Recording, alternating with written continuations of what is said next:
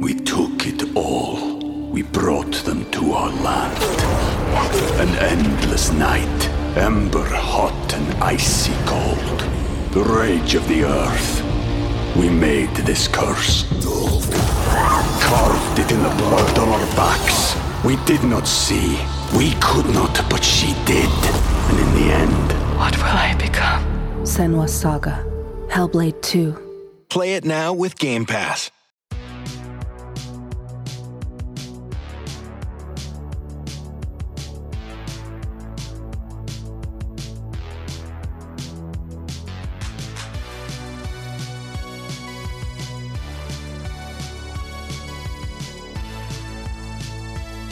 Hello and welcome to the All 80s Movies Podcast, the podcast where we talk about the blockbusters, the flops, and everything in between from one of the freshest decades for movies, the 1980s.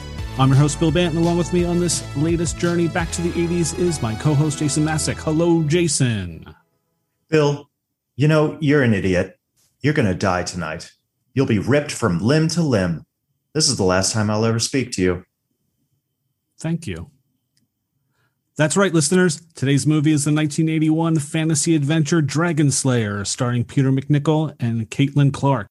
Directed by Matthew Robbins, this movie is rated PG with a running time of 1 hour and 49 minutes. This movie was nominated for 2 Academy Awards, including Best Effects, Visual Effect, and Best Music Original Score. So what is this movie about? What's on the box? If you grew up in the 1980s and went to your local mom and pop video store to rent this movie, this would be the description you would find on the back of the VHS box. It is What's on the Box. Take it away, Jason. Back in the days when everyone believed in magic and dragons were real, a horrifying fire-breathing dragon terrorizes the 6th century British countryside. The only hope for the beleaguered citizens is an aging sorcerer.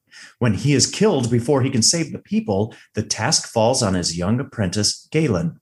Galen's mission is complicated by resistance from the king and by falling in love, but his biggest challenge comes when he is suddenly face to face with the dreaded monster, and he wonders if his magic is enough to save him. Dragonslayer. Ooh, nice. What's going on, Bill Bant? I am doing well, Jason. How are you doing tonight? I'm doing good. I'm just happy to be here talking about Dragonslayer from 1981. Yeah, so that was What's on the Box. Let's move on to our earliest memories of the film. Jason, why don't you start us off? I will start us off. Thank you, Bill. You know, I have just brief memories of this film. I watched this thing in pieces as a kid, whenever it was on HBO. And that is a vivid memory for me because I certainly did not see this in the theater.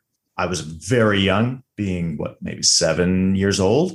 But when it did come out on HBO, I was absolutely fascinated by it. The mythology, the lore, the time period, and especially fire-breathing dragons.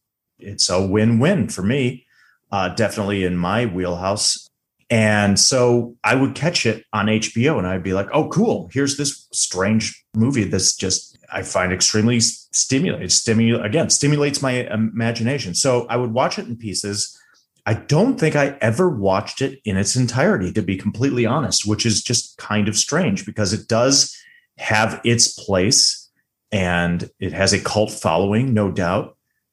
But you know what, to be completely honest, Bill, I think this was the very first time I've watched this film from beginning to end in totality.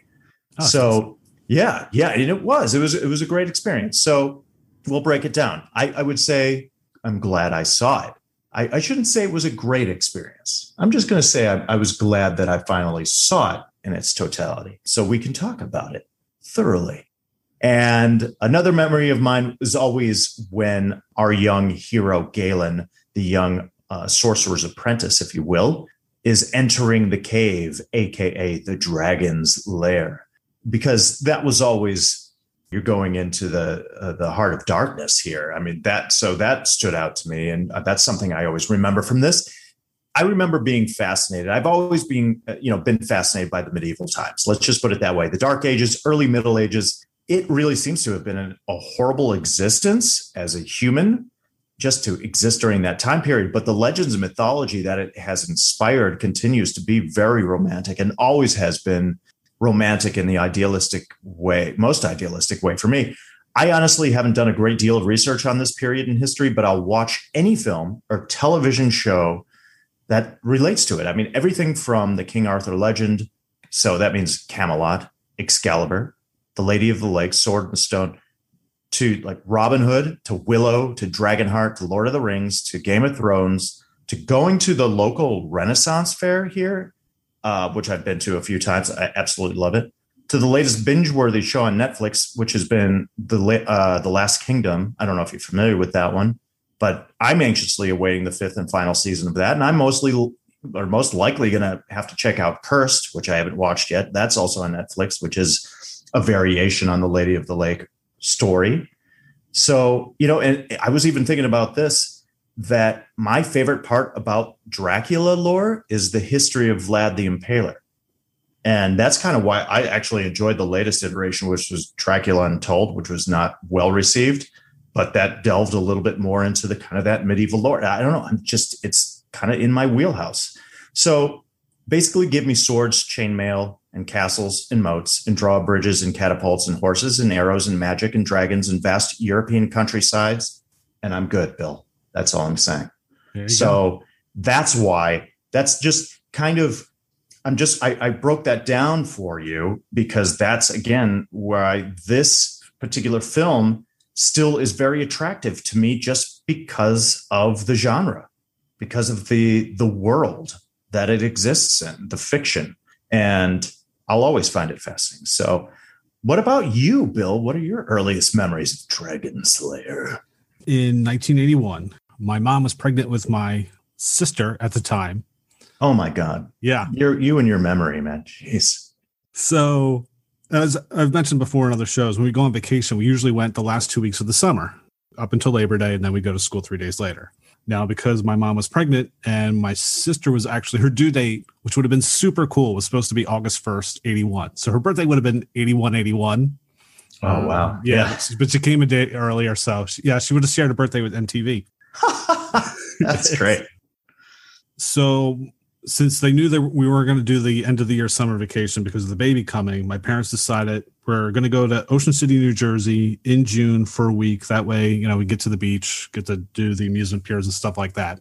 So we were there the week this movie was coming out, and we were on the beach one day, and like my parents got seriously burned, like big time burned. Yep. And so that next morning, like my parents couldn't even get out of bed. They were just like, go watch TV.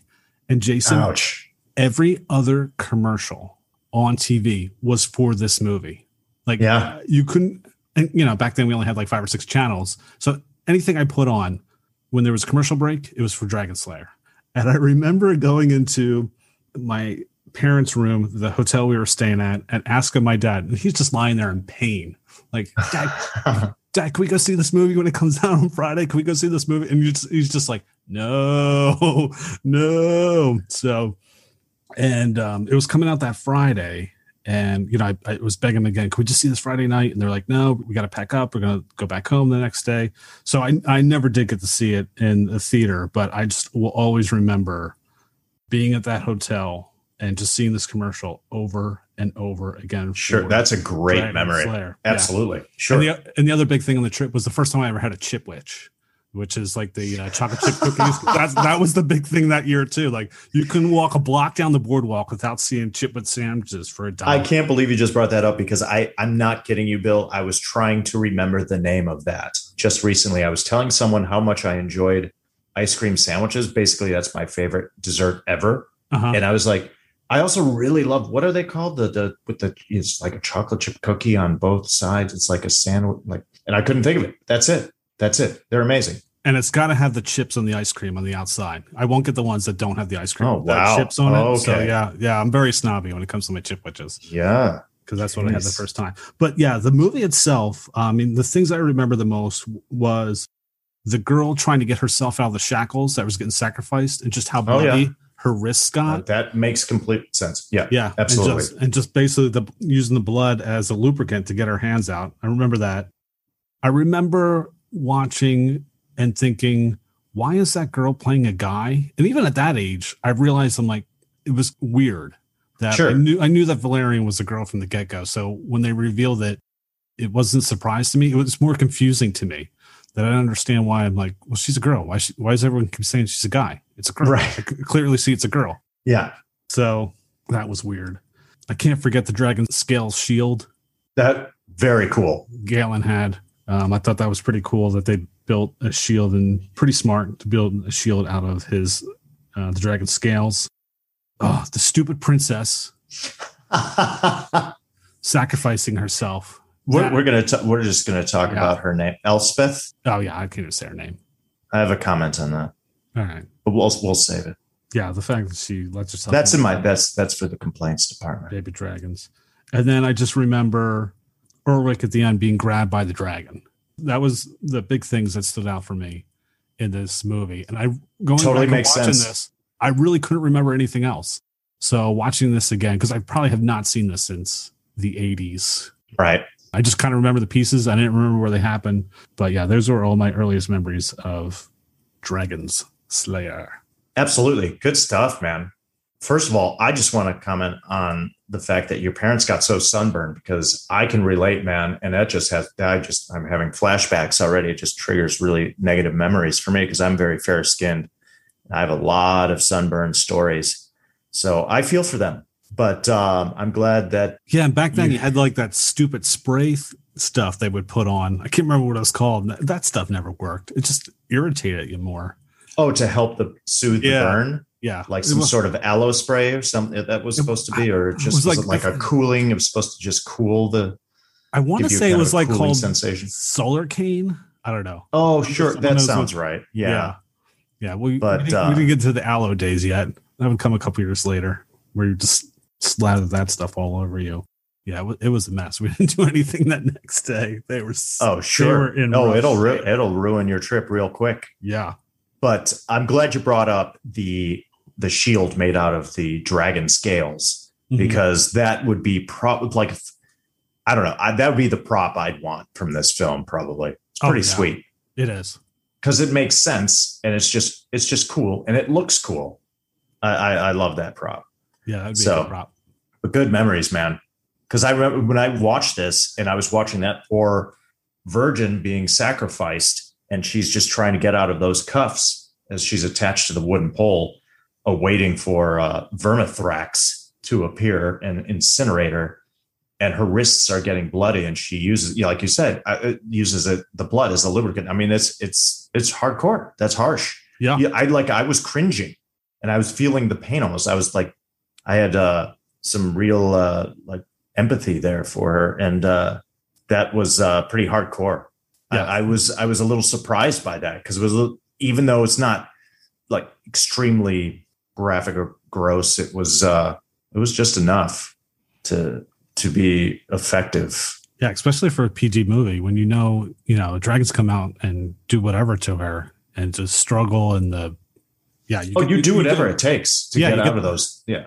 You feel the tension with her, and just like get out, get away. Yeah, go, 100%. Go. Yeah, and then she gets out, which is great for about 10 seconds. Yeah. Yeah, good stuff, man. I have some other initial thoughts. Yeah, I don't know about you. So, as we've mentioned, this film came out in 1981. There was another very small film that came out this year. It was called The Raiders of the Lost Ark. Ever heard of it? And funny enough, I'm watching the opening of this film and the credits appear. And I've just been big on credits and title cards, and the fonts that they use. And all I could think of as soon as credits came up, the actors, the crew, or the cast, I'm like, that's the Raiders of the Lost Ark font. I'm like, that they're using the same font from the Raiders of the Lost Ark. And it just made sense because the effects were done by Industrial Light and Magic for this film. And of course, they were also done by ILM for Raiders of the Lost Ark. So that may have had something to do with it. And speaking of ILM, I'm just going to say I immediately, because of just the Raiders of the Lost Ark reference, but also ILM, of course, being famous for their work on the Star Wars films And that's where I'm going to start in on the Star Wars comps, man. The Star Wars comparisons immediately just hit me. As soon as you see Peter MacNicol in this film, I was like, oh my God, he actually looks like Mark Hamill. Right. He looks like Mark Hamill with curly hair. That's exactly what I wrote down. Mm-hmm. And I'm like, even his cadence is similar. The way he speaks, I was like, is this, was that a directing choice? Because just from the get, I'm going, wait a minute. This is, they're just doing Star Wars in the Dark Ages, but it's, I mean, don't get me wrong. I'm all about it. Good idea. Let's do this. Now he's even wearing the same color clothing, really going for that, what I'm calling the beige apprentice look. Yes. Which was a trend at the time. It really makes him stand out. Yeah. Because he's like one color and everybody else is like darker. Yeah. And that's, you know, something that identifies that archetype of the, you know, of the journey from innocence to experience, something I give credit to my honors English professor for pointing out when I did a project in English class discussing Carl Jung and, oh my gosh, here's the big one that I'm missing here, discussing the archetypes. It'll come to me in a moment. But he pointed out the costumes, the clothing, and how Luke Skywalker in A New Hope is wearing white. And then he goes to the beige fatigues in Empire Strikes Back, and then in Jedi, he's wearing black. Mm-hmm. So that's the symbol, you know, symbolic of the journey of innocence to experience. And here we have our young apprentice in Galen, played by Peter MacNicol, and he's wearing that beige, very similar to kind of that. I don't know what you would call that. What Skywalker was wearing in A New Hope. Tunic. Yes, thank you. Absolutely. Joseph Campbell was who I was trying to remember. Oh, right, big on archetypes. Yes. So back to the Star Wars comps, even the movie poster for this is very similar to the Star Wars poster, where you have Luke, legs kind of spread in that stance, the hero stance, holding the lightsaber up. Here we have Galen, legs spread, looking strong, muscular, holding the spear up in the air with Valerian standing behind him, just like Leia standing behind Luke in the Star Wars poster. I mean, the comparisons are many. Other initial thoughts. I immediately loved the old sorcerer Ulrich. I thought he was great, especially when he puts on his foreboding snake hat in the beginning. Yes, that very was a funny cool hat. I couldn't tell if it was cheesy or cool, but I landed on cool. I agree. One of the funniest things is then when Valerian shows up with her crew to present her case to Ulrich, because he's this powerful sorcerer and they want him to help them defeat this dragon. And they say, we've got this dragon who, and here's proof that the dragon exists. The dragon is alive. And she presents these scales that are supposed to be like dried out scales.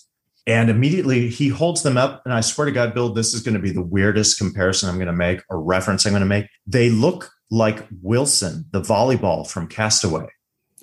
That's all I could think of. I'm like, what the hell do those dried out dragon scales look like? I was racking my brain trying to figure it out. And I was like, oh my God, it's Wilson from Castaway. That handprint that, you know, because he had the bloody hand and he puts it on the ball, and then it becomes Wilson. And then he dresses up the ball with like the thin leaves, gives it hair. Uh-huh. It looks like the dried out scales from. Oh, okay. I'm just saying from Dragonslayer. It's just really weird. Just put those images side by side on your computer someday. Yeah. Anyway, and then of course back to the Star Wars comps, the supreme Obi-Wan Kenobi moment right at the beginning when Ulrich sacrifices himself. I mean, it's like, I'm dying so that you can go on your journey sort of thing, where Obi-Wan kind of gives up in his duel with Vader. In this scenario, it's Ulrich sacrificing himself to Tyrion. And Peter MacNicol has to kind of look on helplessly. So that was a very, very like direct reference to A New Hope. Peter MacNicol can obviously use the Force. He does this to undress an old man, which is really gross. But, you know, for our listeners, he does. I'm just joking around here. There's a sequence where he uses magic because he's this young apprentice. He's using his magic to just show his ability to the older man in this Hodge, who was kind of the caretaker. Thank you. Yes. And for our listeners, Hodge, by the way, looks exactly like the old man named Blue from the movie Old School. Oh, yeah. They could be distant cousins. Yeah, absolutely. Just so you have an image in your head there. Another initial thought, the king named Cassiodorus Rex. What a great name. Cassiodorus. Excuse me. The King Cassiodorus Rex. I love this. There's a brief scene where he's trying to use the amulet to turn lead into gold. Oh, he's kind of rubbing it on the, and I'm like, oh, look, right next to it, he's got the lead Jenga game. Yes. It's just a little set. It's just Jenga, but with little lead bricks. I felt like in this film, they had gone with the Spielberg approach of kind of like less is more. And that's, we'll get into a little discussion, you and I, about this film overall and how I see it now as versus how I saw it as a child, because now I felt this film is a lot slower than I was expecting. It felt, and I hate to be harsh right off the bat here, but it just fell a little flat to me. It just was like, I was surprised. I was like, when is something going to happen in this movie? And of course, when I say less is more, the Spielberg approach relating to the creature, who is the big star of the film. We're not going to see Vermithrax, our dragon, too quickly. You know, they don't want to give it all away, and you just get little bits and pieces, which is smart at the beginning. But this film takes its time. And now I kind of honestly, Bill, remember why I didn't remember it, because I think I either blocked it or I chose to only watch the last half hour. That makes perfect sense. Because I went back over this film, kind of broke it down for myself in my notes as well, just going, actually, there is a lot that happens in it. It's just the execution of it is a bit flat. There's things that happen. There isn't a lot of excitement, or I didn't feel the stakes were necessarily high enough outside of a couple of scenes. Like you did mention, of course, the sacrificial virgin, like that scene's pretty tense. I have to admit that much. But a lot of, let me ask you about that, because this is what I was thinking when I was watching the movie. That should have been the first scene of the movie. Oh, see, thank you. Absolutely. 100%. Cold open. Yeah. But it's a different, I think that's an example of how things are done a little bit differently now, because that's kind of like, you need that hook, right? Yes. And this is kind of a slow burn. And they're hoping that you're just going to immediately be immersed in this world and be interested in this kooky old, you know, sorcerer holed up with his apprentice in this castle in the middle of nowhere in this strange fictional land. But nothing really exciting happens for the first 25 minutes. No.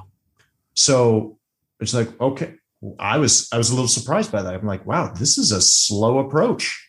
And I agree with you. So yes, I agree with you. That should have definitely been the cold open. Should have been the initial sacrifice, where of course you wouldn't reveal the entire dragon. You don't see the whole thing, but you get the gist. You'd be like, oh my God, this thing is intimidating. You have the sound design, which I thought was great too. Mm-hmm. I thought mostly everything relating to the dragon was very cool. Still, I mean, I'm being very, very forgiving of some of the effects, because clearly they're dated, and this is technology that was still being either improved or still being invented at the time. So it's impressive. You have to put it in the correct perspective here. But this film was a lot slower and a lot flatter than I was expecting. And that's okay. It's great. That's fine. I still appreciate it for what it is. But yeah, it was weird. And Peter MacNicol I love him. I think he's a great actor. It's just that he was strangely confident for most of the film. I only felt like he was really, truly in danger when he finally goes in for his confrontation against Vermithrax towards the end. And even then, I wasn't really afraid that he was in that much danger. You just got the sense he just was going to be fine. He was going to get out of it. I don't know. It was a strange watch for me from that perspective, but it was just kind of flatlined a lot of it for me, but that's my opinion. Did you have any other like initial thoughts on this rewatch? Yeah, mine was when the movie was over, I was kind of like, and you and I have talked about this too. You know, everything gets remade, and most of the time it's stuff we don't want touched, because of like the original was fine. This one, I was like, this is the type of movie they should remake. Good call. There's a lot of elements there, but there's just little bits and pieces throughout that was just missing for me. That was driving me nuts. And I was like, oh, if they redid this and put these pieces in, and now with the special effects, right? If they redid this though, I would still want the animatronic puppet dragon, because Absolutely. Even then, because there's that one shot where we see Galen goes in with the Dragonslayer to fight, and the dragon does the run down the tunnel. And I was like, holy crap, that looks amazing. This is 40 years old. And that's an amazing effect. Like the composite stuff, yeah, you can see that's bad. They would be able to fix that. But just the shot of the dragon moving was cool. Even the dragon when it pops out of the water above his shoulder, I'm like, oh, that the dragon is gorgeous. So cool. Oh, and it's really impressive to look back upon it now and say, wow, look at what they were able to accomplish then with that. And we'll get a little bit into it as far as the special effects. And obviously, we had already mentioned ILM worked on this, and we'll get into Phil Tippett, who was in charge of a lot of those creature effects and the technology, the stop motion, or I should say go motion, that was developed. And what you were just talking about, the movement of this dragon was really cool. And you actually pinpointed the sequence that was the coolest thing to me of all of it, was that battle when Galen goes into the dragon's lair, into the lake on fire, and there's the great, don't get me wrong, there's the, and of course, the awesome shot of the dragon's head coming up from underneath the water right behind him. So intimidating. But the shots of that dragon chasing him through the caves and crawling through was so cool. Yes. So cool. I'm like, that's awesome. It can squeeze through there. It knows how to. It seemed completely flesh and blood, alive, fully three-dimensional, like a real creature coming after him, and angry and emotional. They pulled it off. It's impressive. Yeah. I think you even look at the beginning. Like you have the group go to see Ulrich. Can you name anyone in that group besides Valerian? Like, you don't know anything about them. And they all camp. Nothing really happens. And it's like you waste like 20 minutes of this movie with this group of people, and you don't know anything about them. And I was just like, yeah, that's what you need to, or just bring the people to the castle or to Ulrich that are important to moving the story along. I just felt like there was a lot of wasted pieces. Couldn't agree more. And I think that ties right into what I was saying about, I didn't feel as though for some reason the stakes were that high. And I think it's because I didn't have any attachment to some of these characters and their relationships due to what you're talking about, which is lack of development. Mm-hmm. We didn't get to really know, and I'll get to it later on. And again, when it comes to the complaints department, when it comes to some of these relationships, I was like, some things happen and, you know, a relationship matures, and I'm like, where did this come from? I didn't see this development happen at all. Or it wasn't enough for me to buy it in this moment. And it just, it scratches the surface. Like it's just giving you bits and pieces like, oh, okay, yeah, I get it. But I'm not invested because they didn't take the time. It just kind of moves along at a steady pace and gets through it. So I didn't have a lot of emotional attachment to the characters. And again, as much as I like Peter MacNicol, it was like, yeah, I understand he's this brash young apprentice who's kind of going out there saying, you know, I'm the hot shit guy who is going to save the day. And yeah, I don't see him really put in his place. That's what I said. Or at least see how he's growing from when he left the castle. The growth, right. To seeing his initial confrontation with the dragon. Not even the confrontation, he just goes to the lair and knocks the mountain down on him. It's like, okay, he can float an egg and he can take Hodge's clothes off. But I was like, I would like to see the magic somehow help the group on their journey back. Like some kind of confrontation happens and he has to use the magic to save him. So the villagers get the confidence like, okay, maybe we do have the right guy. And then, so then they would be more excited when he gets to the dragon's lair and drops the mountain on it. So then they get more confident, like, oh yeah, okay, he does know what he's doing. Oh, absolutely. You touch on something like I had just had a million thoughts right now, because specifically, I'll just make another comparison to Star Wars when you're talking about the hero's journey, right? And the hero's arc. When we watch Luke Skywalker, he makes the mistake of being too brash and rushing in to face Vader, right? And he gets his ass handed to him and he's put in his place and he has to learn from his failure. And that's the second act, you know, that's part of the second act, right? Yeah. You don't really see that here where he's, you know, on his journey where he's that growth process from that innocence to experience. And I think where this movie really fails, in my opinion, is that in the end, he's not really the hero. Actually break this down later again in my notes, is just the fact that Ulrich comes back and is actually the one. Spoiler alert, turn off the podcast for the next 30 seconds if you don't want to know the end of this film. Okay. Ulrich destroys Vermithrax. Mm-hmm. He's the one that kills the dragon, not Galen. So what's the point here of watching Galen on this journey from I got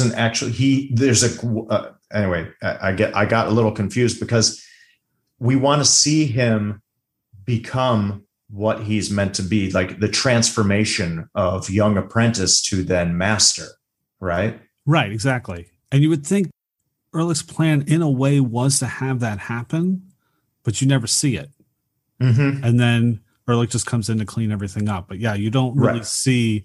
See, I thought that was cool. You touched on a point that I agree with you. I think that's very cool that Ulrich had a plan all along, that it was, again, he has the Obi-Wan moment in the beginning where he sacrifices himself, because I feel that he knows that he's older. He can't make the journey on foot, and that Peter MacNicol needs to learn. He needs to kind of go out on his own and mature as the apprentice and fail and pick himself up again and become the sorcerer he's meant to become. But then at the end, he comes in and kind of does all the work instead of Peter MacNicol, instead of Galen. Right. So that worked. It was more cool together. Exactly. Yeah. So it was a strange end to the film for me. But we'll get back into that. So like I said, I wish someone would go back and this would be great call. They told me they were remaking it. I'm like, yeah, please go for it. You could do it. Sure. All right. So let's move on to our next segment, which is favorite scenes. Jason, what do you have for favorite scenes for Dragonslayer? So my favorite scenes, my first one would have to be when, now at this point, gosh, man, now you got me going, because the first sacrifice of the Virgin is pretty good. I would have to put there that we've already broken down that. So I'm just going to get to the one that I wrote down first, which is after supposedly Galen, our supposed hero, has basically unleashed this rock slide that blocks the whole entrance to the dragon's lair and/or has crushed the dragon. Galen supposedly now has saved the day, and he returns to the village, the hero. And it turns out that he actually didn't save the day, that he's only angered the dragon. And then the dragon comes from underneath the ground and causes an earthquake. And at this point now, Galen has actually been imprisoned by the king, and he escapes during this time. But the thing is that the villagers have a holy man named Brother Jacobus that believes he can take his followers out to the dragon's lair and face the dragon one-on-one, thinking that the dragon is actually the embodiment of the devil and can use religion to fight and defeat the dragon. And it's just kind of a fun scene. We'll get into it, one, because of the actor playing Brother Jacobus, but also how he just goes right up against the dragon Vermithrax and gets incinerated. And it's one of my favorite scenes because of this terrible effect, but cut, and it's just funny. It works, but it doesn't work. It's so bad it's good.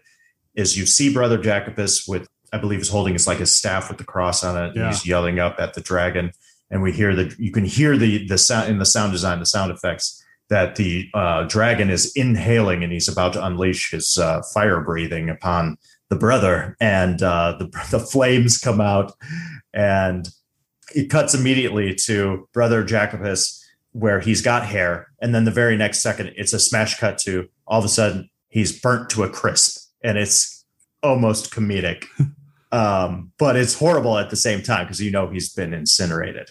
And then he falls to the ground in flames, engulfed in flames. But I enjoyed that scene, the build up to that. All hell's breaking loose. So that was my first kind of favorite scene there. Mine was, like I said, with the opening too, with the sacrifice of the Virgin, I thought was pretty cool and pretty tense.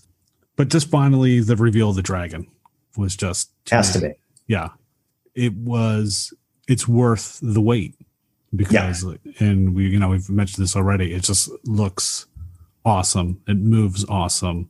I mean, there was definitely some work put into this thing. You could tell it's a 400-year-old dragon that has gone through the ropes. And even the shots when it's flying and you see its one wing, it's kind of shredded a little bit, but not enough so it could fly. But yeah, that scene when it just comes out of the water above Galen and you're like, oh, you finally get to see it. He looks at it face to face and you see it for the first time. You're like, man, that is one awesome looking dragon. He's scary. He's scary looking at it. And there's that so much attention to detail. Yeah, it's not your little happy green dragon with the purple belly kind of thing and tiny wings. Right. And it's not like cheesy. It's not like half-assed. No. You look at the thing as it's coming out of the water and it's like, Jesus, this thing is demonic and just kind of, it's gross but cool. I mean, it's disgusting and awesome. Old lore stories, they really try to put that on the screen. And it's not Pete's dragon. We'll say it that much. It's definitely not Pete's dragon. Reveal of the Dragon is my favorite scene in the movie. Couldn't agree more. That was my other favorite scene as well, Bill Band. I mean, it is my favorite scene. From beginning to end, once Galen enters the dragon's lair, from the moment that he descends down into the lair and he goes down to the rocks and he actually slips for a moment and his feet almost go into the water. Oh, yeah. And the water is probably the coolest thing for me, too, in the scene, because it's on fire and it just looks cool. I mean, you're in this underground lair and this lake exists down here and it's like just random parts of it are set aflame. And it's just a wonderful set. It's a wonderful set design. They put a lot of work into it, obviously, a tremendous amount of detail into just the set alone. And then he has to hop from rock to rock and he's holding the dragon, what's known as the Dragonslayer, the spear, and his dragon scale shield. And then, like you said, the dragon comes out from underneath the water and behind him. And it's a great setup. It's a cool scene. And that's the one point where I feel like, he gets his ass kicked in a way. I mean, he doesn't really get injured, but you watch this dragon just chase him out of the lair. And the effects are pretty smooth using that go motion technology. So, yeah, that's all I'm going to say. The fire water was really cool. That was the only thing I really had to add to that. I agree with you, man. Yeah, and you kind of mentioned set design. I thought that was pretty good throughout the whole movie. True. Yeah. Like production design. Yeah, sure. Even absolutely. The village, I loved, even in the village when you had the main road was almost flooded and Tyrion comes in with his group and they literally have to gallop through that. You're not going to screw up somebody's name. Jesus. Oh, yeah. No. And they come in through, the main road. And it's like underwater. It's just cool. Even the castle itself, I thought looked great. All real castles, mostly shot in Wales. I think they only did a small part in Scotland, but most of this was shot on location. Yeah. In Wales. Yeah. And everyone looked like they were from that period, except for Galen. He stood out like a sore thumb. Little too clean. Yeah. That's great. So yeah, kudos to whoever did set design and costume design for that. It's really good work. And I think that was kind of one of the weird things as a kid, looking back on that, knowing it was kind of Disney, because you're like, this ain't Disney. This definitely feels more Paramount than Disney. That's for sure. Yep. And it was a joint production, which we will also talk about. But yeah.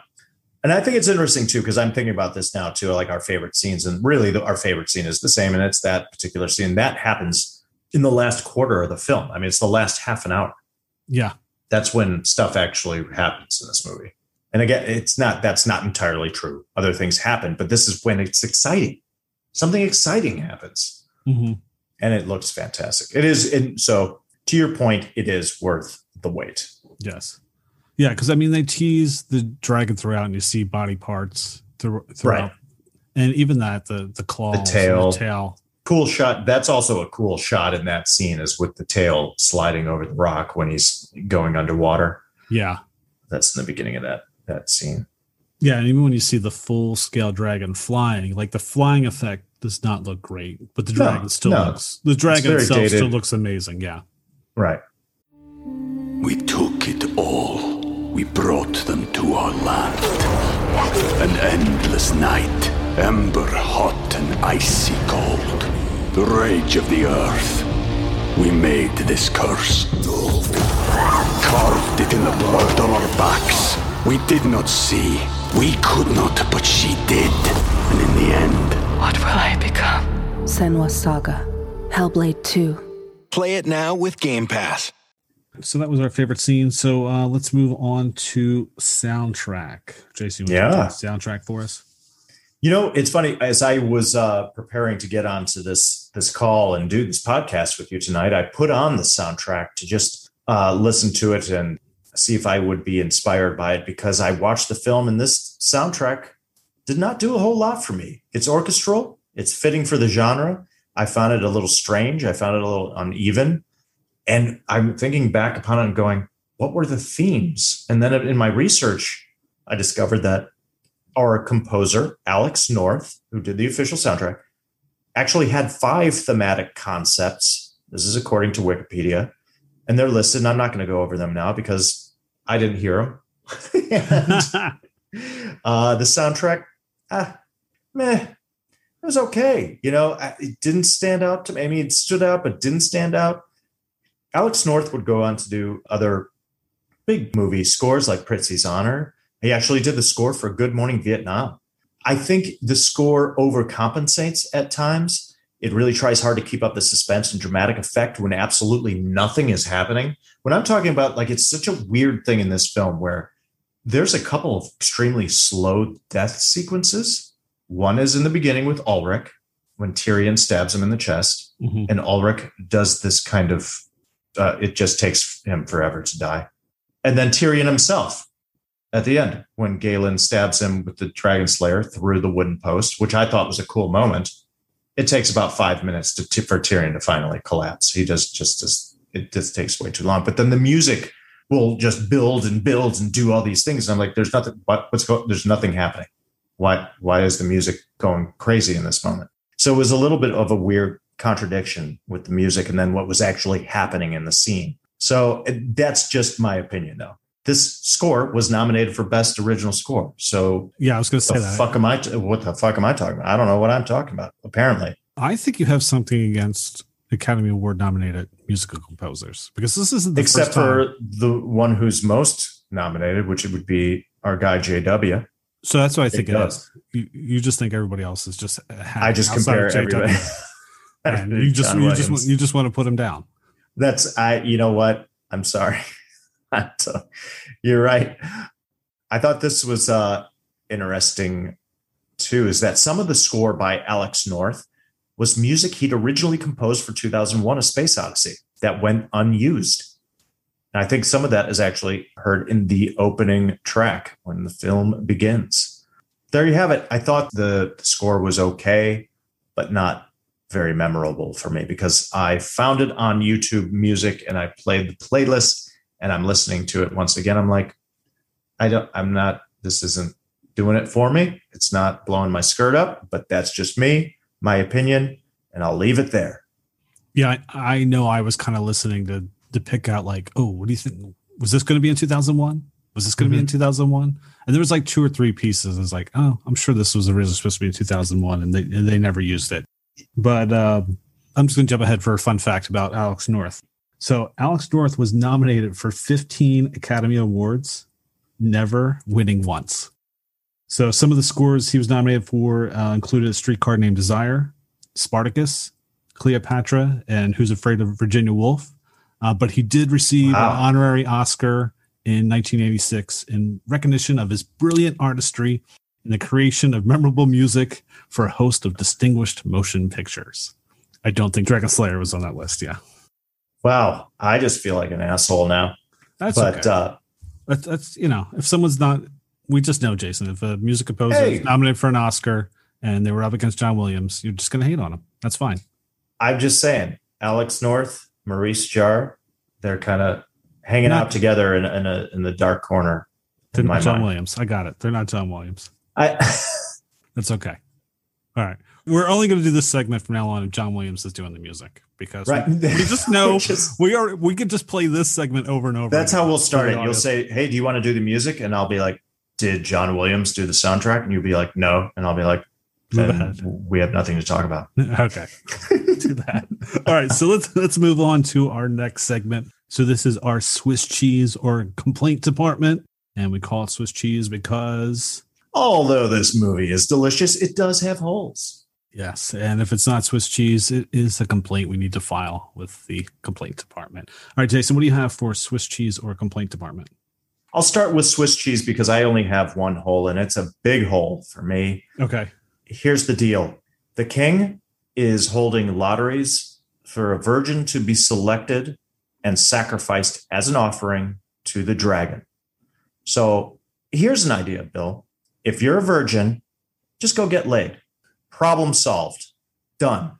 Although I suppose the entire kingdom of Irland would be razed, meaning like burnt to a crisp, but at least your ass wouldn't be burnt alive. That's all I'm saying. Just, easy fix. Jason, that's my whole. That was exactly my Swiss cheese. It was like, okay, so you need to sacrifice. That's great. I love it. Sacrifice virgins to appease the dragon. So how does that work? Right. How does the dragon actually know we gave her or him? We don't really know what the dragon's sex is because we see that the dragon has babies. So how does the dragon know? That you just don't throw anybody up there. Get some old hag who's dying anyway and just string her up. And why does it have to be virgins? How the dragon negotiate that? Lack of development. That's what we're talking about, right, Bill? It's like, because in my mind, I'm going, oh, okay, because I was reading the what's on the box or something. I don't know what, I think that's what it was. And I'm like, oh, it's because the dragon is 400 years old. It's getting old and decrepit and it needs vitality. It needs to retain its vitality. And thus it needs the purity of a virgin to keep him or her, I should say, young. And that's kind of like taking the life force or the soul of a virgin would retain its youth, the dragon's youth. So, but that's no, there's none of that in this. There's no explanation for why it has to be a virgin. And yes, how would the dragon know it was a virgin unless the dragon could literally pick up on a certain scent that this young female was pure, that she had not been touched by another man, or whatever. You know what I'm saying? It's just, yeah. I don't know. It's just not explained. So if you're a virgin and this is how it works, that first of all, why would you admit it? To be like, oh yeah, geez, you know what? I am a virgin. You're going to have, put my name in the hat. Yeah. No, that's no. I'd be like, you know what? I'm going to lower my standards really quick. Yep. And just find some dude next door and let's make this happen and let's get it over with. And then, hey, I'm good. Mm-hmm. My name's not going into the hat to be chosen, to be burnt to a crisp by the dragon. So that, yeah, I think that's kind of an obvious hole. Yeah. There's all kinds of questions around it, right? Yeah. But I just want to know how they negotiate it. Did the king go up to the dragon's doorstep? Right. You're like, hey, what do we got to do to have you stop burning our village? Like, it's so true. Who negotiated that? Like, how did they figure it out? Was it just by like trial and error? They just realized, you know what? That after the dragon ate that virgin Jill, we all knew she was a virgin, and the dragon seemed really full after that and didn't bother us for a while. Maybe that's it. That's the trick. Let's keep doing that. Yeah. Do they start with chickens? And then you're like, all right, chickens aren't working. Let's try some pigs. That didn't work. And how would they know to do it twice a year? On the solstice. Yeah. Yeah. See, again, it has the makings of some cool lore, but just let's give us a little bit more. Yeah. I don't know. That's hilarious. All right. That was our whole. Yeah. Should we just continue to file some issues with the complaints department? Yeah, let's do that. All right. So my first thing was Galen gets this Dragonslayer made for him to take on the dragon. And it's this incredible metal that can cut through anything. Right. and then you attach it to a crappy stick. Why don't they make the whole spear out of that metal? That he ran out of the precious metal, apparently. He only had enough to make the actual tip of the spear. Okay. I would buy that if it was something that they could rarely find. But I was like, yeah, this thing is only as strong as its weakest link. And you got a crappy stick holding onto it. And sure. Oh, yeah, it just snaps. It snaps right into the dragon's neck. The thing was, at first, the way that it looked like the entire spear was black. I thought the entire thing was metal. I didn't know it could snap in half until it did. And then you're like, well, that's a weak ass piece of shit. What the fuck? What? Why is it only the tip, the head of the spear metal? Yeah. And what was the precious metal that he used that was able to pierce the skin of a dragon? I mean, I don't know, because all I could think of course, now is dragon glass, you know, from Game of Thrones. You didn't watch the show, did you? No, I didn't. Yeah. Okay. It's all right. Everybody's screaming right now. What? Yeah. We'll cut that out. For your sake, Bill. Thank you. But so I'm going, what's the metal that he used? But okay, well, I'll just go with it. All right, it's this special. But that would have been a cool story to go find this metal. Yeah, again, development. I'm glad you brought up the spear, mm-hmm. AKA this is Valerian's father, who's a blacksmith, who built this spear and then calls it Dragonslayer. We see that it's this extremely special metal, powerful, strong, extremely strong enough to pierce the skin of a dragon. Great. And not only that, but it's also forged by the heat from Galen's amulet. He uses the amulet to like superheat it and make it even more special. And we're like, oh my God, this thing is awesome. And we actually get to proof as to how awesome it is, because Galen swings the spear down and literally slices the end off of the blacksmith's anvil. Yes. Damn, that spear, pretty awesome. Except then, in just the scene after this, Galen fights Tyrion in a duel with a spear and a sword. That's a good one. I didn't think of that until you started saying it. What the fuck? Wouldn't Galen's spear just cut that sword in half immediately? Slice it like that. What is happening here, Bill? I'm going, what? This should be over immediately. Anyway, there's no way Tyrion's sword would have stood up to the Dragon Slayer. Yeah, that's a weird fight scene because you would think, my God, there's a Star Wars comparison there too. Oh boy, here we go. Oh, it's just simply because what's going on with all the sparks and the blue glow? Mm-hmm. I mean, is it clearly like they're trying to emulate the lightsaber duel here? I mean, it's like they're dueling lightsabers. There's no reason why they should be sparking, and there's electric sparks and glowing going on during this duel between Tyrion and Galen. And I'm like, I don't know what the hell's going on right now. Yeah, it's a weird fight because you have Tyrion, who's an experienced swordsman, versus Galen, who has, we don't know if he has any fighting skill whatsoever. But Galen has a spear or weapon that would take out the sword. Right. So yeah. Good point. And so that means this duel makes no sense at all. No. From any perspective. Yeah. Tyrion is supposed to be and I didn't even really realize this until I did the research, is that he's the head of the King's Guard. So he definitely has fighting experience. Like that didn't really make any sense in the beginning either, when he shows up and you're kind of like, well, who's this guy? That's also here. Well, let's just keep complaining, man. All right, I'm ready. I'm pissed now. I'm kidding. So I'm going to go back to the top of my list here. My thing again was that things happen in this movie, but they're just boring. I was like, Ulrich sacrificing himself at the start. It was just kind of boring. He takes way too long to die. When Hodge Blue from Old School, when he gets killed, that's kind of boring. Yeah. When Galen brings the rocks down upon the dragon's lair, takes forever. We see about 32 different shots of the rocks falling down. It's kind of boring. The scene, the actual lottery scene, when our Princess Elspeth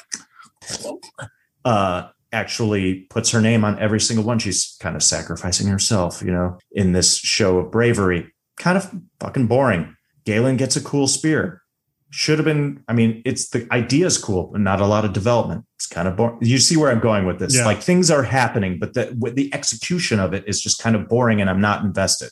That was the problem I kept having. So you and I need to develop a new segment called When Shit Finally Happens, because like when the Virgin gets incinerated at the beginning, there's some good effects in there, the dragon, et cetera. That's not until the 25-minute mark. We kind of get a silhouette of the dragon's head, which that's kind of cool. That's not until the 56-minute mark. We see the dragon fly and breathe fire. And then anyway, bottom line is like things, you know, there's like 25-minute breaks in between things that actually are exciting that happen in this film. So I had a lot of issues with that. And then I'm just going to jump into this issue real quick that I'm going to file with our complaints department, is when Galen is about to, I think is this when he's either about to go face the dragon or before that, but he's talking to Valerian and she feels that he's in love with the princess. I don't know why she, he says, I don't love the princess. I love you. And they begin making out on the rocks. And I was like, what? They're in love now. When did that happen? We saw maybe a little bit of flirtation. Yeah, Galen was, you know, once Valerian is known to be a woman at this point, you know, he dances with her. It's a kind of a romantic scene, but I don't know. It's way underdeveloped. And now they're in love. And that was another issue I had.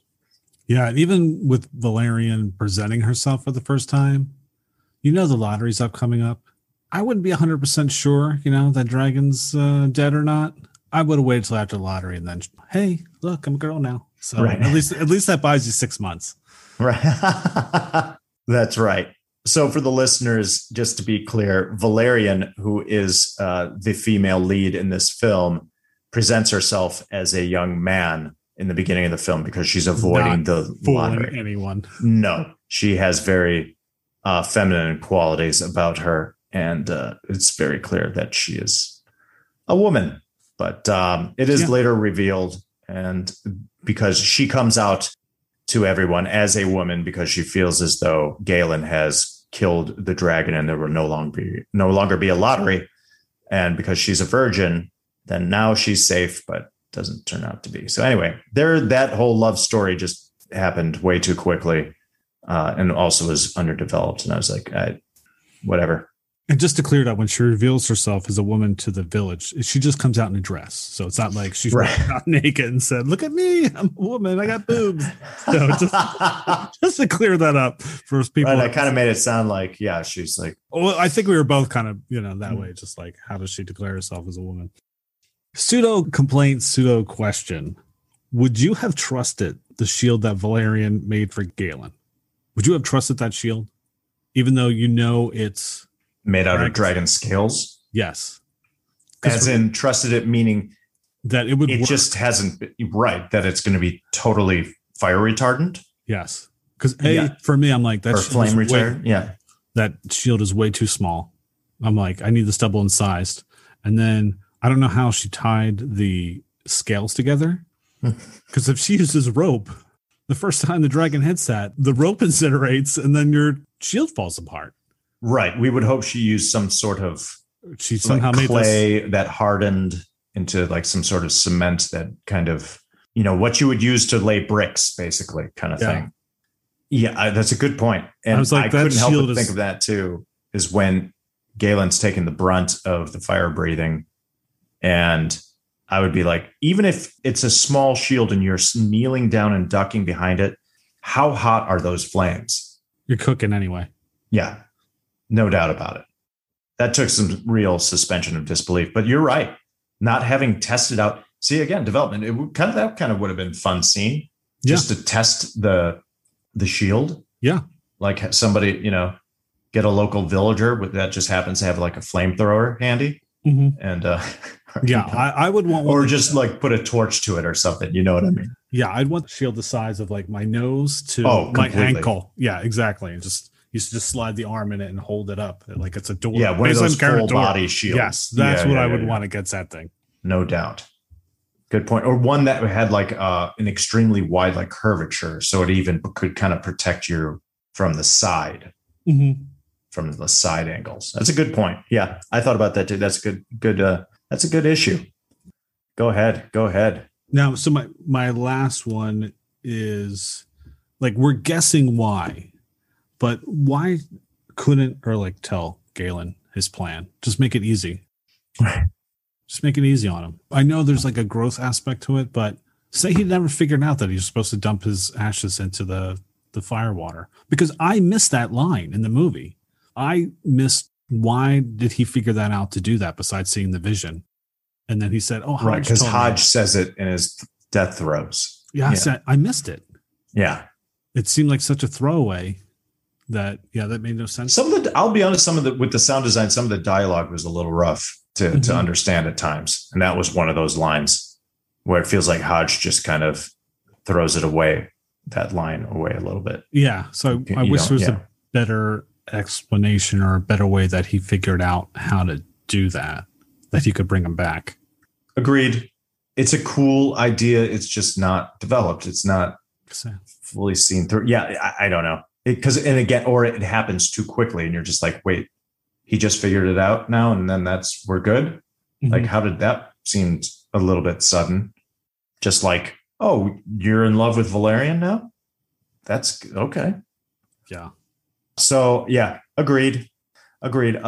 So it's, for me, this film, as though, we know it's tough times in the Dark Ages. It's the 6th century. And we've got a fire-breathing dragon. There's violence. But outside of the virgin in about 25 minutes into the film being sacrificed, and we see that the bloody hands sliding through the shackles, it's not extremely overly violent. And then we get to that final sequence it's not even the final sequence, excuse me. It's the next to the final sequence with Galen going in up against Vermithrax, and Princess Elspeth has gone in to sacrifice herself, and she dies a gratuitous death. Yeah. It's graphic, man. Her corpse is lying on the ground, and you have 2 or 3 baby dragons gnawing on her flesh.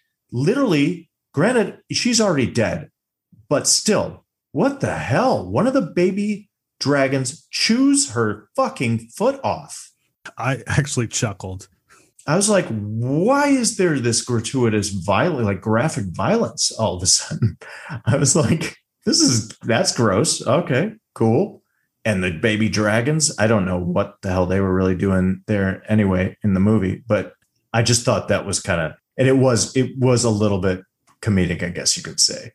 Anyway, but it was just a little bit of that was kind of an issue. I'm like, what? You didn't have any, but now you got these things gnawing on a corpse. It's just kind of gross. It just felt out of place for some reason. And I'll say this, because as much as I loved the dragons, the baby dragons were not impressive. And I think that's why I laughed at when it basically tore her leg off, because you're kind of like, oh, that's so cheeseball looking. Yeah. Yeah. The baby dragons were not good. They didn't. They were kind of slimy and gross. And with their mouths, it was kind of, they're like drooling and they just look weird. You know what the baby dragon reminded me of? What? Quado. From Total Recall? I'm sure it did. I had to work it in there one way or another, man. And that was it. That was my opening. There you go.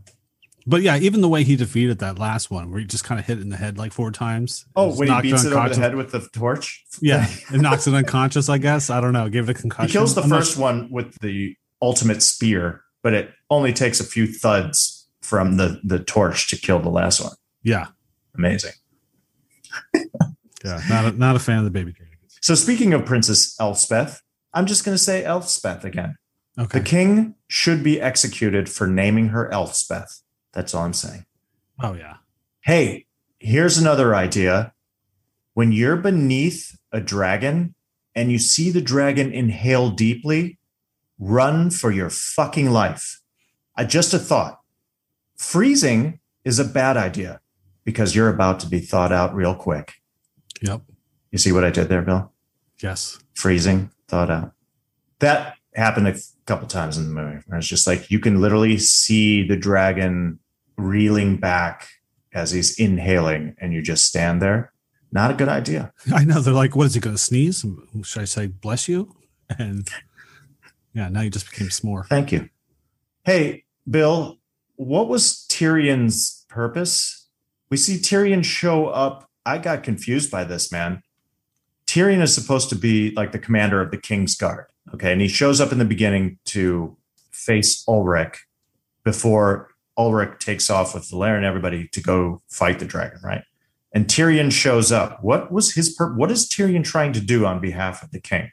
Or what was he? What were the king's orders that he was following? I couldn't figure that out because I wasn't sure what his role was when he showed. I just thought, like, at first I thought he was like some marauder. Right.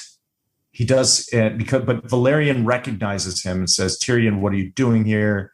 And he says something to the effect of, like, he's supposed to stop Ulrich from like. At first I thought it was a competition. Like Tyrion wanted to be the one to defeat the dragon. Right. So it was going to be, he was going to face off with Ulrich, like a test of some sort. And that's why there was a test. Like that's what I thought. But no, Tyrion is supposedly operating on behalf of the king, like the king's orders, meaning the king is set in his ways. This is how we appease the dragon. We every, 2 solstices, 6 months between, we sacrifice a virgin, and that's the only way. We don't want any sorcerer interfering just in case they might piss off the dragon and ruin our whole arrangement we have, already set. Yeah. I guess that's what we're supposed to go with. I guess so. It was just, it was weird. I was like, why is Tyrion so, you would think anybody in this entire land of, well, it's called Erland, would want the sorcerer. Like everybody would want a sorcerer, anybody to defeat the dragon. Because once the dragon's out of the picture, everybody's safe. Yeah. Isn't that what everybody wants? Yeah, exactly. Because you don't think the king's really getting anything out of it. Going through this, very confusing. Yeah, because I almost felt like he had another motive, but we never found out what it was. Yeah. All right, I'm going to get through. Yeah, I apologize. I'm going to get through these issues, man. I got a lot of issues. Go ahead. Got a lot of issues tonight, Bill. So Galen is not our hero. Yes, he is brave. Yes, he's got brass balls, but he only has powers because of the amulet. So in the end, we know, or discover, that he is not a sorcerer. Ulrich is the sorcerer and ultimately defeats the dragon. So Ulrich is the hero. Thus, basically, from the moment in the beginning when Ulrich sacrifices himself to the moment he is resurrected at the end, in between that time, Galen is simply stirring up shit? Yeah. Is that kind of what he does? Kind of stirs it up a little bit. Yeah, it kind of makes it a little worse. Kind of does. And then... yes, he's brave and goes and faces Vermithrax the dragon, but doesn't kill her. Right. Right? Yeah, he just pisses her off. Right. So then, in the end, like I said, Ulrich is the hero. The king takes credit for slaying the dragon. Oh, and then Galen wishes for a horse, and Shadowfax shows up. Shadowfax being Gandalf's horse for Lord of the Rings. Right? I mean, would then Galen return Shadowfax to Gandalf years later? I'm just saying Galen may not be a sorcerer, but is he a horse whisperer? Maybe. I'm just really confused here. Yeah, because you think about it too, Galen was just going to run away until he realized what he was supposed to do with the ashes. He's going to bitch out. Right? Here, I'm just going to make things worse. See you guys later. Bye. That's what was going to happen. Yeah. Say they didn't take the boat. He never would have had the vision. Oh, yeah. Those poor villagers all would have been killed eventually. All right, Bill. Thanks, thanks for listening, man. I feel a lot better. I felt like that segment was really cathartic for me. I got my issues out tonight. Awesome. Yeah. Cool. All right. So let's move on to our next segment, which is, hey, it's that actor. So in this segment, we spotlight a character actor you have seen in many other films, an actor making their big screen debut, or an actor that makes an uncredited cameo. So, Jason, who's your, hey, it's that actor? That's great, man. Emphasis on the hey. All right. I've been dancing around this. Brother Jacopus, who shows up in one of my favorite scenes. He's basically the father or priest that gets incinerated. He is played by the one, the only Ian McDermid, who we all know and love as the Emperor from the Star Wars films. Wonderful actor, character actor. I mean, he immediately recognizable. Of course, you see his name in the opening credits, but then when he appears as Brother Jacopus or Jacopus, I've probably been saying that wrong this entire time. He's just amazing. It's that voice. It's his presence. It's his look. I don't need to go down the entire list of his IMDb credits, but he's the emperor, man. And that's all I can think of when I see the guy. Yeah, it was cool seeing him young. Yeah, for sure. Yeah, it was kind of cool seeing him like, oh, yeah, we're just used to see him in all that heavy makeup as the emperor. So to see him like that, I was kind of excited. Yeah, you knew right away. I'm like, oh, my God, it's him. Awesome. Yeah. Could have used his force powers in the dragon. Could have just wiped him out right then. Oh, well. So, yeah, that's my it's that actor. Okay. So who is your is that actor? Yeah, and I think that's another thing with this movie, too. It's like so hard to say all the characters' names. We're just flubbing over them. Left and right. Go with it. Just make it up, man. Just make it up as you go along. So for me watching this movie the whole time, I was like, who is Tyrion? It was driving me nuts. So the actor who plays Tyrion is John Hallam. I think I'm saying that right, hopefully. Who played Lauro in Flash Gordon. And who was Lauro, you ask? Lauro was Prince Fulton's second-in-command for the Hawkmen. Anytime you see Prince Valiant, just awesome. Lauro is always standing like right off his shoulder. I think that's right. Yeah. And he's kind of his second-in-command that was driving me nuts. I'm like, I know I've seen this guy somewhere before. I couldn't figure it out. So I looked at the credits. I was like, oh, my God, Flash Gordon. How awesome. That's who Tyrion is, John Hallam. Laurel, Flash Gordon. Just a great. That's just incredible. And all I want to do is watch Flash Gordon now. Yes. So moving on to our next segment, we got facts and trivia. So what are some facts and trivia we can share with our audience for Dragonslayer? I'll tell you right off the bat, we have our director-writer, Matthew Robbins, who worked alongside Hal Barwood. Hal Barwood co-wrote this with Matthew Robbins. The screenplay was eventually accepted by Paramount Pictures and Walt Disney Productions, becoming the two studios' second joint effort after the 1980 film Popeye. Paramount handled the North American distribution, while Disney's Buena Vista International handled international distribution. So there you go. And then when this film was released, it was a little controversial because of the dark nature of the film and some of the violence and even some of the slight nudity, because Disney, obviously at the time, known for making children's films, especially animated films. So even though their Buena Vista International division handled the international distribution, it was Paramount that handled the stateside distribution. It was still associated with Disney. So, yeah, it was a little controversial for Disney. Yeah, definitely should have been PG-13 at worst. Right. I mean, it was only PG. Yep. Right. Yeah. Yeah, we didn't have PG-13 yet. So this was we mentioned this. Some of this before. So this was the film debut of both Caitlin Clarke, who played Valerian, and Peter MacNicol, who played Galen. So this was their first film. Like I said, I liked them both. I thought that they did a pretty good job. I think they were just limited by the script. Yep. Yeah, I thought Caitlin was adorable. I thought she was great. Yeah, I thought she was a cutie. As a man and as a woman. Yes. So, yeah, we can't go into enough about the dragon. So 25% of the film's budget went into the special effects to bring Vermithrax to life. And I think the budget of the film, which I would talk about later, was $18 million. Yeah. Yeah, do the math there at home yourself, pen and paper. There you go. Figure it out. Yep. Do a little work on your own. It's rewarding. And did you have more to add to that? No, that was it. So you were speaking of the bringing the dragon to life.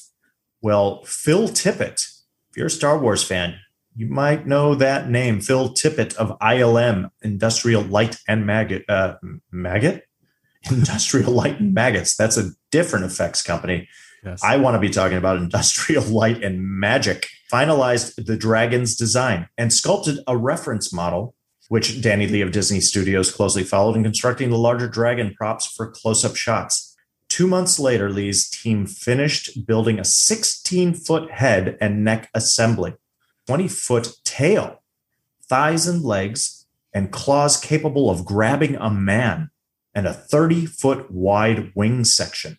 The parts were flown to Pinewood Studios outside London in the cargo hold of a Boeing 747. There you go. That they put some work into that. Yes, it was. It shows. Yeah, and as I'd mentioned earlier, because Phil Tippett had worked on the stop motion animation for the Star Wars films, he developed it into go motion for more fluid motion of the dragon. This was the first movie to use go motion, a variant of the stop motion animation, in which parts of the model, in this case the dragon, were mechanized and the movement programmed by computer. So during shooting, the computer moves the model while the camera is shooting, resulting in motion blur, which makes the animation more convincing. Like I said, go ahead, Matt. Go ahead. No, just saying, because just that shot of the dragon running down the tunnel is that's the perfect example. Yes, it's amazing. So to create the dragon fire, the special effects team used a pair of military-style flamethrowers. Makes sense. I think they actually end up giving one of those flamethrowers to Fireball in The Running Man. I think. I think he uses that as his weapon later on. I just made that part up. Sorry. R.I.P. Fireball. Yep. I just got to reference back an old podcast. Sorry. Hey, that's all I could think of. Yeah, exactly. The inherent danger of using flamethrowers. Yeah. What was the other? Was that for Running Man when I was talking about? No, I thought that was a different pod we did when I was talking about the trial and error with flamethrowers. How dangerous it could be. It must have been Aliens. Oh, for sure. Yeah. Yeah. Because talking about Sigourney Weaver having to use it. Yeah. In that sequence, of course. Mm-hmm. What World War II era flamethrowers. That's crazy.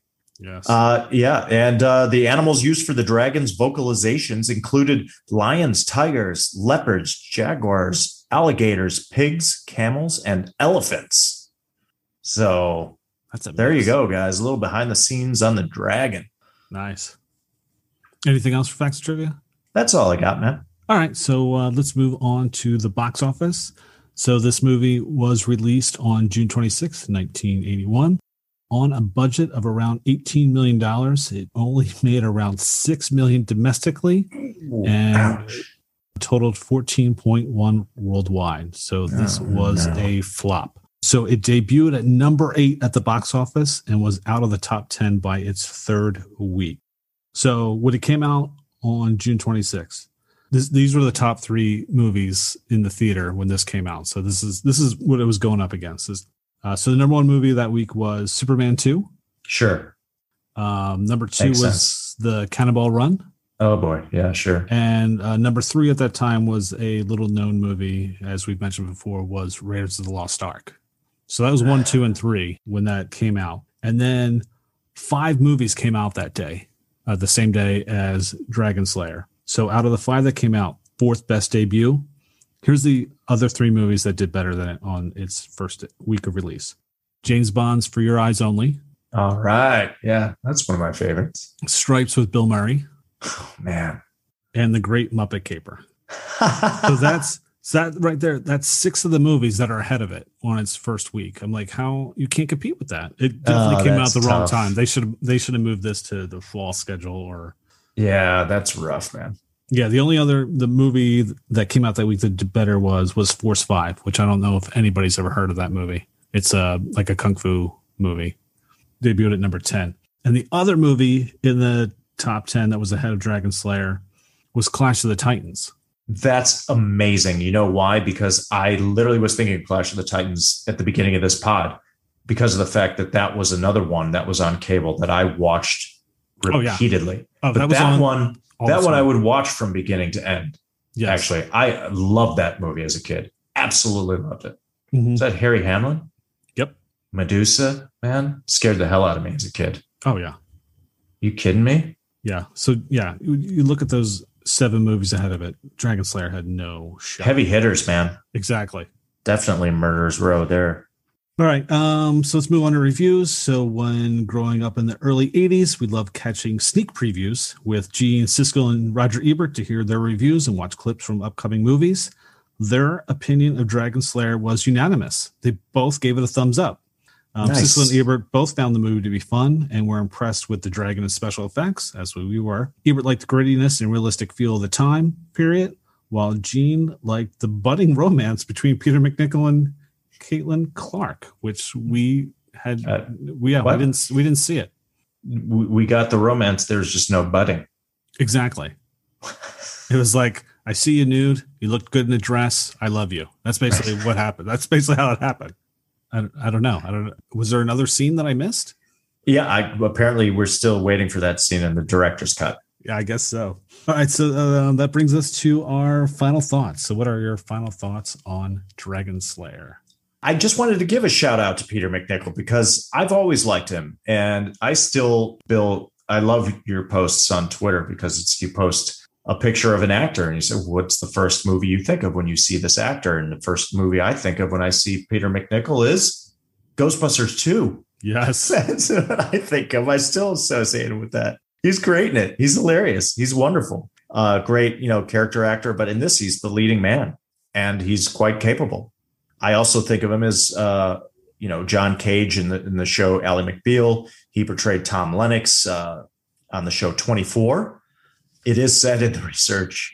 I don't know whether or not this is true, but Peter MacNicol is said to be embarrassed by this movie, Dragonslayer, and does not list it on his CV, which is something I hear more often now, which is basically curriculum vitae, I believe, vitae, which is like your life curriculum, your human resume. Gotcha. But yeah. So there you go. All right. I just wanted to give you a shout out to Peter MacNicol because I'm a fan. I'm a fan of his work. I think he's an excellent actor. Mm-hmm. It's also, I should have put this in, just speaking of him, I did not put this in the fun facts and trivia, but Eric Roberts supposedly was considered to play Galen instead of, so it wasn't just Peter MacNicol. Or Stallone. Right. Sorry.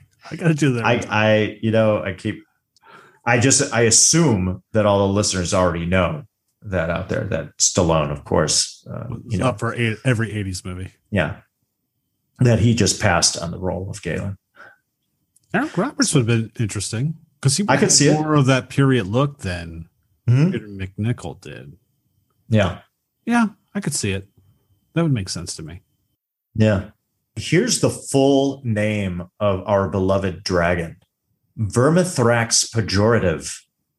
Oh, nice. I was not going to attempt saying it, so I'm glad you did it. So cool. So I just put up pretty much the coolest name for a dragon ever. I mean, you can put up, you know, you got from Game of Thrones, Khaleesi had Drogon, Viserion, and Rhaegal, which are pretty cool.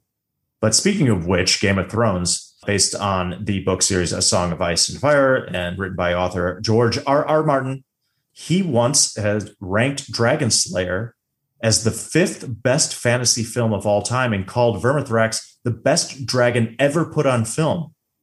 And the one with the coolest dragon name as well. High praise from the creator of A Song of Ice and Fire, Game of Thrones. Also, director Guillermo del Toro said that Dragonslayer, one of the best and one of the strongest landmarks of dragon movies that almost nobody can overcome. The design of Vermithrax pejorative is perhaps one of the most perfect creature designs ever made. Again, high praise from big time guys, Guillermo del Toro. I'm actually a fan of Guillermo's. So there's some fun stuff there. Yeah, I agree. I mean, that's why you're seeing this movie is the dragon, because that's the coolest part of every time you see the dragon.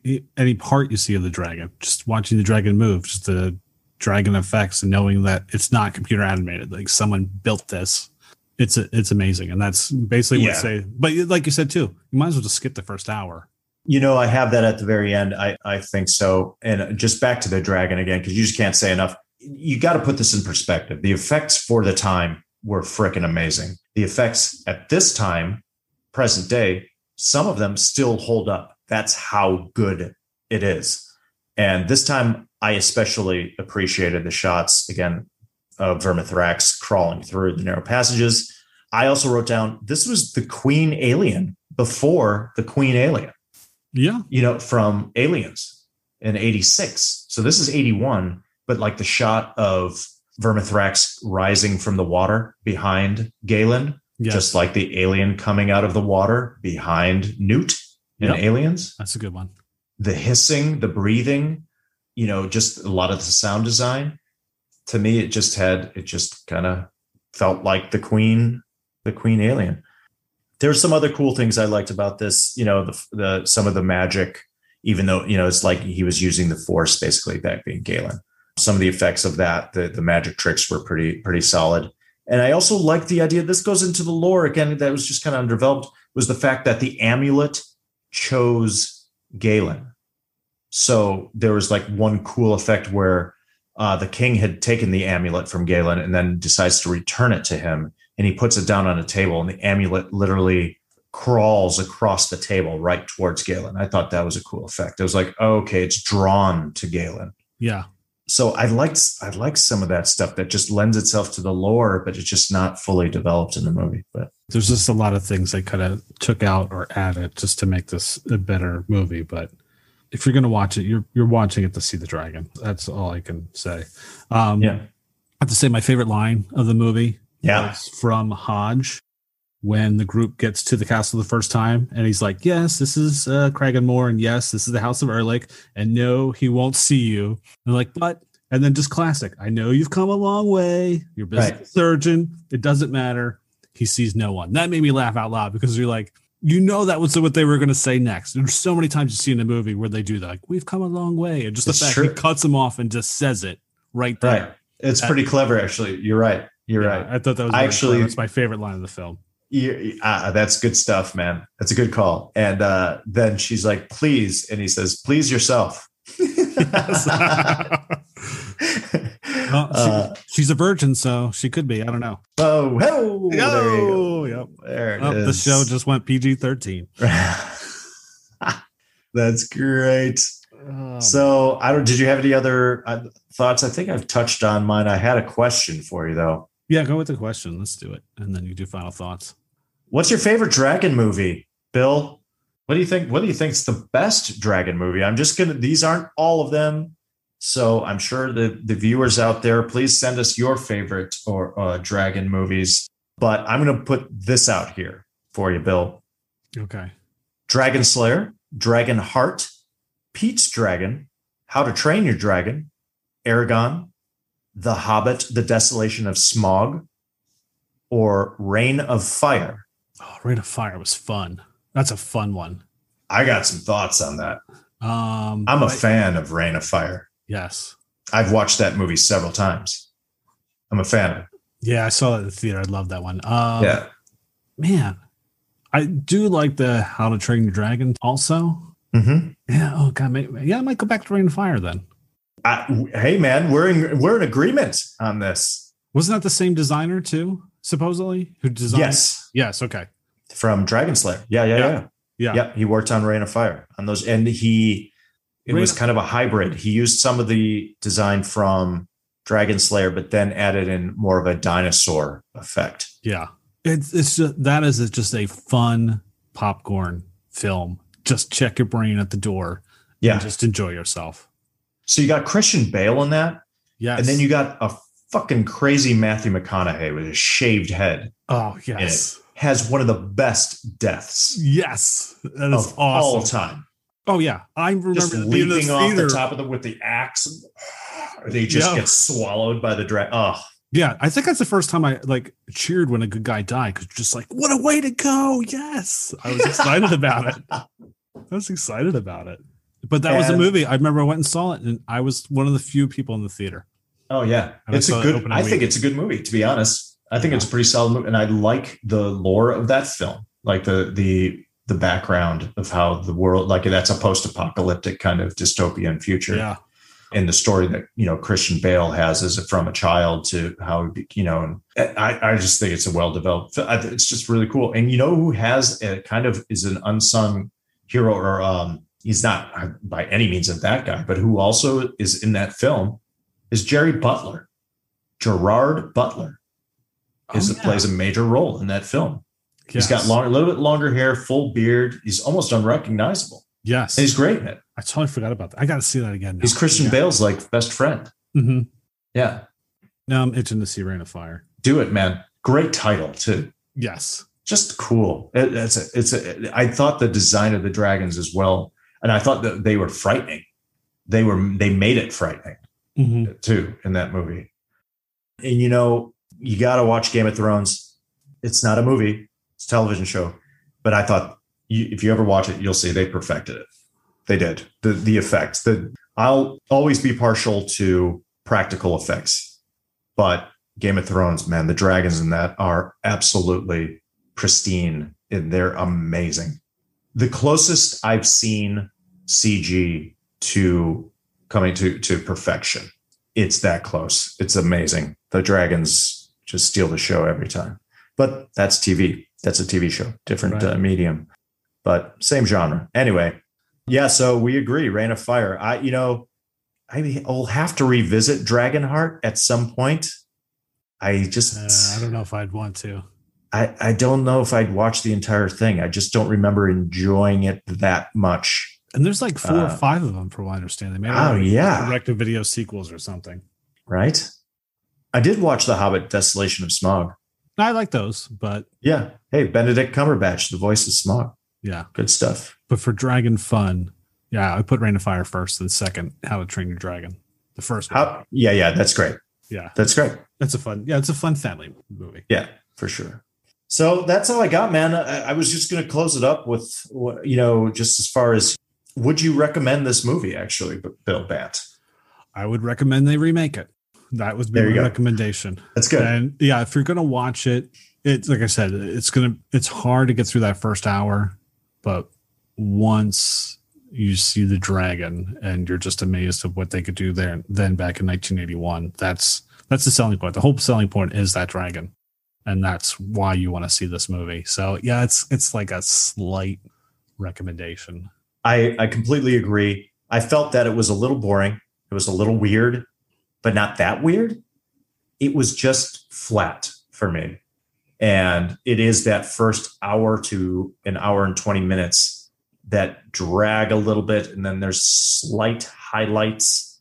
And then, yes, once Galen faces off with the dragon, it cooks a little bit and then kind of gets weird at the end again. So... I would recommend it. It's one of those things you just have to look at it now with a certain perspective, because things are different now. We're accustomed to different types of filmmaking and storytelling, but it definitely has its place in history from the effects perspective. And you got to respect it for what it accomplished regarding that Vermithrax pejorative. Mm-hmm. She's awesome and steals the movie. So if anything, if you want to get an idea of what the movie is, you just have to watch the last half hour. That's all. You're not really missing a whole lot if you don't watch the first hour 20. No, that's true. Everything you need right there is in the last quarter of the film. Yeah, but I'm glad we watched it again. And it was fun to talk about it with you, Bill. Yeah, it was fun to go back and revisit it. It's been a long time. Okay, so I think that about wraps it up for this week's episode. Thank you so much for listening. On a programming note, we will not be releasing an episode next week because of the 4th of July holiday. So happy 4th, everyone. But the following week, we will be starting our Summer at the Cinema, where Jason and I will be discussing 4 movies that take place during these summer months. Our first movie will be Summer School, starring Mark Harmon, Kirstie Alley, and Courtney Thorne-Smith. So as always, please subscribe and rate us. You can email us at all80smoviespodcast@gmail.com. Please send us your feedback, questions, or recipes to share. You can follow us on Facebook at All 80s Movies Podcast or tweet us at Podcast All 80s. Until then, have a totally great day, everyone. Absolutely. Have a safe and happy 4th of July. And thanks for staying up with us. Good night, world.